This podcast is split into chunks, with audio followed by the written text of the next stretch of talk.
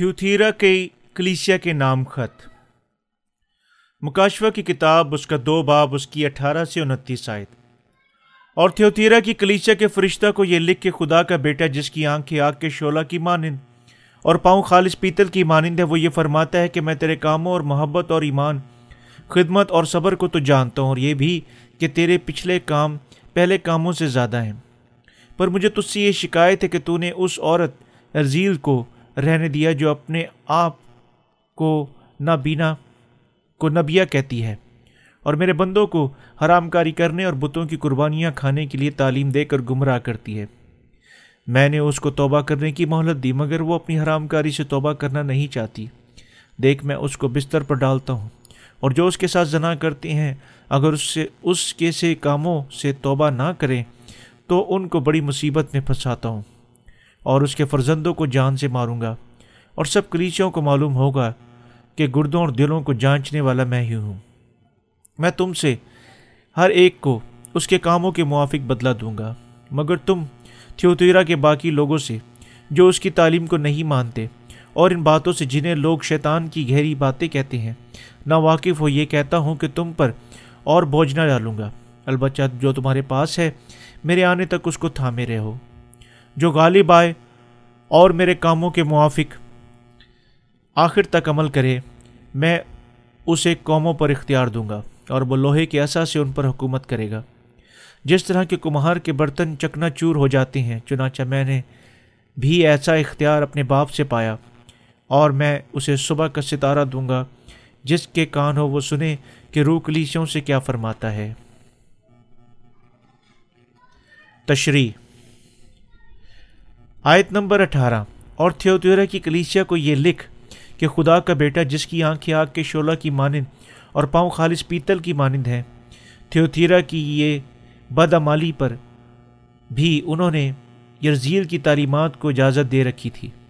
یرزیل اقیب بادشاہ کی بیوی تھی، جو اسرائیل میں بت پرستی کو لے کر آئی تھی۔ اس نے بے راہ روی کے لیے لوگوں کو گمراہ کیا۔ بتوں کی یقین کردہ قربانیوں کی کو کھائی۔ اس لیے یسو کے بارے میں دی گئی وضاحت میں اس کی آنکھ کی آنکھ کے شعلہ کی مانند ہے، جس میں خدا جھڑکتا اور خبردار کرتا ہے کہ میں ان کو سزا دوں گا جو غلط ایمان کے ساتھ کلیسیوں میں ہیں۔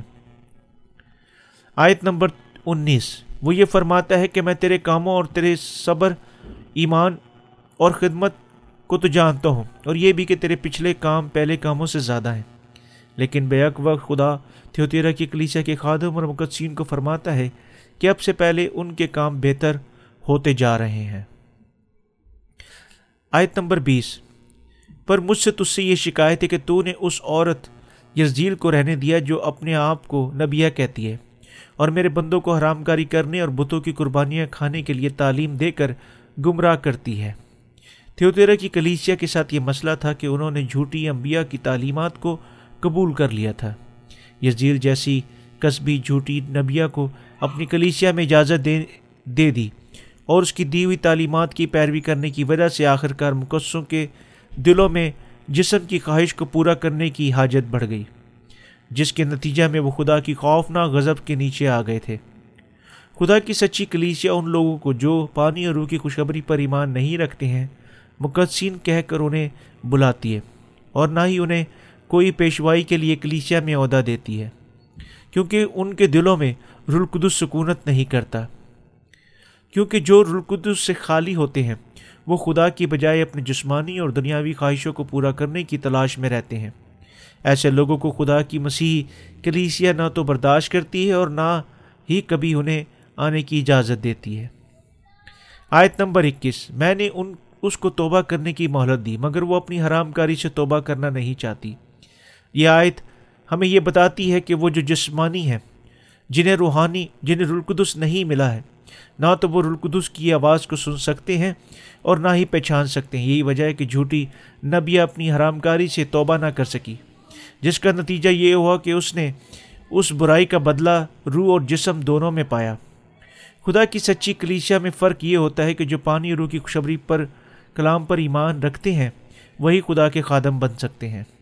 اور جو پانی روح کی خوشبری پر ایمان نہیں رکھتے ہیں، وہ بلا لحاظ وہ کتنے ہی کیوں نہ اس دنیا میں بہترین پاسچر ہوں، خدا انہیں اپنے خادم تسلیم نہیں کرتا ہے۔ چاہے وفادار رہنماؤں کی طرح خدا کے فرزندوں کی رہنمائی کرتے ہوں۔ اس لیے ہمیں چاہیے کہ جھوٹے نبیوں کو امتیاز کرتے ہوئے انہیں اپنی کلیسیاؤں سے نکال دیں۔ صرف اس طرح کرنے سے خدا کی کلیسیا ابلیس کے تمام بد مکاریوں سے نجات پا سکتی ہے اور روحانی طور پر اس کی پیروی کر سکتی ہے۔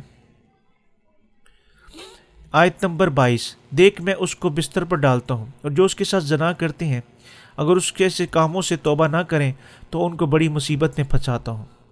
یہ حوالہ میں بیان کرتا ہے کہ اگر خدا کے خادم امتیاز کر کے جھوٹے نبیوں کو اپنے درمیان سے نہیں نکالیں گے، تو خدا ان کو روحانی زناکاری میں گنتے ہوئے ان کو عظیم دکھوں میں ڈال دے گا، جس کے لیے خدا کے خادم اور مقدسین کو جاننے کی ضرورت ہے کہ خدا اپنی کلیشا کو پاک اور ان کی رہنمائی درست راہ پر کرنا چاہتا ہے۔ خدا کی سچی کلیسیا میں جھوٹے نبیوں کے لیے کوئی جگہ نہیں۔ اگر وہاں جھوٹے نبی ہوں گے تو خدا خود انہیں ڈھونڈے گا، عدالت کرے گا۔ ایسے خدا کے نبی خدا کی کلیسیا میں پریشانی کو لے کر آتے ہیں۔ تب خدا یقیناً عظیم دکھوں کے ساتھ انہیں سزا دے گا۔ آیت نمبر تیئیس۔ اور ان کے فرزندوں کو جان سے ماروں گا، اور سب کلیسیوں کو معلوم ہوگا کہ گردوں اور دلوں کو جانچنے والا میں ہی ہوں۔ میں تم سے ہر ایک کو اس کے کاموں کے موافق بدلہ دوں گا۔ خدا جھوٹے نبیوں کو اپنی کلیسیا سے باہر کر دیتا ہے، تاکہ جو کوئی یہ جان جائے کہ خدا اپنی کلیسیا کو خود حفاظت کرتا ہے مقصین جانتے ہیں کہ خدا اپنی کلیسیوں کا خیال رکھتا ہے اور ان کے اچھے ایمان کے کاموں کا بدلہ دیتا ہے۔ آیت نمبر چوبیس۔ مگر تم تھیوتیرا کے باقی لوگوں سے جو اس تعلیم کو نہیں مانتے ان باتوں سے جنہیں لوگ شیطان کی گہری باتیں کہتے ہیں نا واقف ہو۔ یہ کہتا ہوں کہ تم پر اور بوجھ نہ ڈالوں گا۔ اس بات کا مطلب یہ ہوا کہ وہ جو پانی روکی خوشبری کے وسیلہ سے پہلے ہی خدا کے مقصین بن چکے ہیں، ان کو ضرور دنیا کے آخر تک اپنے ایمان میں قائم رہنا چاہیے۔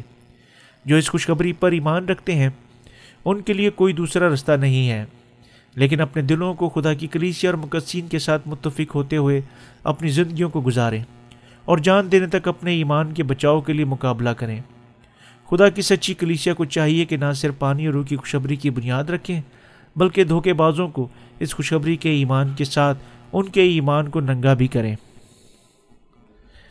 آیت نمبر پچیس۔ البتہ جو تمہارے پاس ہے، میرے آنے تک اس کو تھامے رہو۔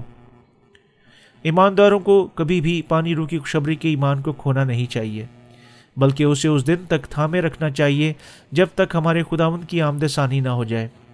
اس پانی رو کی خوشخبری میں عظیم قوت اور اختیارات جو ابلیس پر غالب آنے کے لیے کافی ہیں مقصین کے ایمان کے ساتھ خدا کے خوش کر سکتے ہیں۔ اگر مقصین اس پانی رو کی خوشخبری کے ساتھ خدا کی سچی کلیسیا میں رہتے ہیں تو غالب آئیں گے، حتیٰ کہ آخری دنوں میں بھی فاتحہ ہی ٹھہریں گے۔ آیت نمبر چھبیس۔ جو غالب آئے، وہ میرے کاموں کے موافق آخر تک عمل کرے۔ میں اس کو قوموں پر اختیار دوں گا۔ مقصین پانی رو کی خوشبری پر ایمان لا کر اپنے تمام دشمنوں پر غالب آ سکتے ہیں، جسے خدا نے انہیں بخشا ہے۔ ایمان کی جنگ وہ جنگ ہے جس میں فاتح فتح ہماری ہوتی ہے۔ بس تمام مقصین آخر وقت میں مخالف مسیح کا مقابلہ کریں۔ شہید کیے جائیں گے اور جس کے نتیجے میں انہیں خدا ان کے ساتھ بادشاہی کرنے کا اختیار ملے گا۔ آیت نمبر ستائیس۔ اور وہ لوہے کی اثا سے ان پر حکومت کرے گا، جس طرح کے کمہار کے برتر چکنا چور ہو جاتے ہیں۔ چنانچہ میں نے بھی ایسا اختیار اپنے باپ سے پایا ہے۔ خدا شہدۂ مقصین کو اپنی بادشاہی کا اختیار دے گا، لیکن وہ جو غالب آئے گا، اسے بادشاہی کی قوت ملے گی۔ جیسا کہ حوالہ میں بیان ہے کہ لوہے کے اصا کی طرح مضبوط ہوگی اور جس طرح سے کمہار برتنوں کو چکنا چور کرتا ہے۔ آیت نمبر اٹھائیس۔ اور میں اسے صبح کا ستارہ دوں گا، جو پانی روکی خوشبری کے ایمان کے ساتھ دشمنوں کا مقابلہ کریں گے، انہیں خدا ان کے کلام کی سچائیوں کو سمجھنے کی برکت دی جائے گی۔ آیت نمبر انتیس۔ جس کے کان ہو، وہ سنے کہ روح کلیسیوں سے کیا فرماتا ہے۔ سب مقصین رلقدس کی آواز کو خدا کی کلیسیا کے ذریعے سن سکتے ہیں، کیونکہ خدا اپنے خادموں کے ذریعے تمام مقصین سے مخاطب ہے۔ مقدسین کو بچان، پہچاننے کی ضرورت ہے کہ وہ خدا کی کلیسیا کے ذریعے اس کی کیا آواز سنتے ہیں۔